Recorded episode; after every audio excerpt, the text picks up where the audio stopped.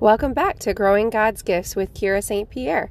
Today we'll be reading chapter 2 of Secrets in the Secret Place The Secret of the Shut Door. But you, when you pray, go into your room, and when you have shut your door, pray to your Father who is in the secret place, and your Father who sees in secret will reward you openly. Matthew 6 6. Jesus himself spoke these blessed words.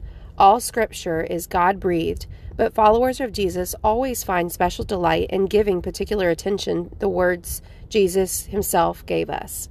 When Jesus taught on prayer, he gave primary emphasis to the secret place. In fact, the first thing he taught concerning prayer was the primacy of the secret place. In the verses following, he would teach us how to pray, but first he teaches where to pray. Matthew 6 6 contains a powerful secret regarding the where of prayer. But before I share it, let me ask a question. Do you struggle frequently with feeling disconnected from God? Do you strain to feel God's presence when you pray? Does He seem distant to you? Do you long to know that He is with you right now, drawing near to you? If your answer to any of those questions is yes, then I have some wonderful news for you. There is a guaranteed way to get into God's presence. There is a surefire, 100% guaranteed way to have instant intimacy with the Father, and Jesus Himself gave us the key. Jesus gave us this secret in the above verse when He said, Your Father who is in the secret place. Jesus is saying, Your Father is already in the secret place. He has gone ahead of you, He is waiting for you. The moment you get to the secret place, you are in the immediate presence of your Father. Jesus affirmed this truth twice in the same chapter. He says it the second time in Matthew 6:18, so that you do not appear to men to be fasting, but to your Father who is in the secret place, and your Father who sees in secret will reward you openly. Jesus says it twice for emphasis, so we know this word is absolutely certain.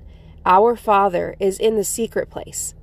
Furthermore, Jesus gives us the key to finding this secret place. If you're wondering what you must do to place yourself in the secret place, Jesus made it clear. To get there, all you have to do is shut your door. When you enter your room and shut your door, you are in the presence of your Father instantaneously. It matters not how you feel. Regardless of your soul's climate at that moment, you know with absolute confidence you have stepped into the chamber of your Father in heaven. The secret place is your portal to the throne, the place where you taste of heaven itself. Receive this word, and you have gained one of the greatest secrets to intimacy with God. Because when you know you are in the immediate presence of your Father, your spirit and soul will often respond to that knowledge with heartfelt connectedness. The knowledge of this truth will set your spirit free to soar. When you build your life on the blessed intimacy of a secret place relationship with God, you are building on the rock. You're getting your foundations in order. That's not simply my opinion. That's the explicit teaching of our Lord Jesus Christ. The principles Jesus gave in chapters 5 through 7 of Matthew's Gospel were all given at one time in one great sermon. Jesus said that in his sermon he was laying forth the foundation stones of a disciple's life. Here's how he expressed it Therefore, whoever hears these sayings of mine and does them, I will liken him to a wise man who built his house on the rock. And the rain descended, the floods came, and the wind blew and beat on that house, and it did not fall, for it was founded on the rock. But everyone who hears these sayings of mine and does not do them will be like a foolish man who built his house on the sand. And the rain descended, the floods came, and the winds blew and beat on that house, and it fell, and great was its fall. Matthew 7 24 through 27. Jesus' message is unmistakable. He is saying, If you hear and do what I have taught you in this Sermon on the Mount, you will build foundations into your life that will survive the harshest storms of life. And believe me, friends, storms with most cer- and believe me, friends, storms will most certainly come. There are some storms that have yet to hit your life. The question is will you have the foundation in place to survive the storms? One of the most essential elements of that foundation is to have an intact, secret life with God.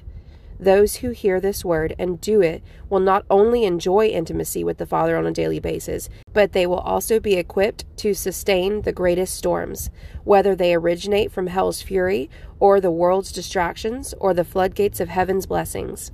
Don't forget the secret shut your door.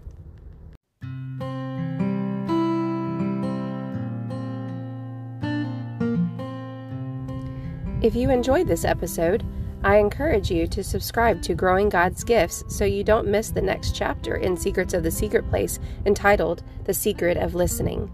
Thank you for listening, and I hope you have a wonderfully blessed day.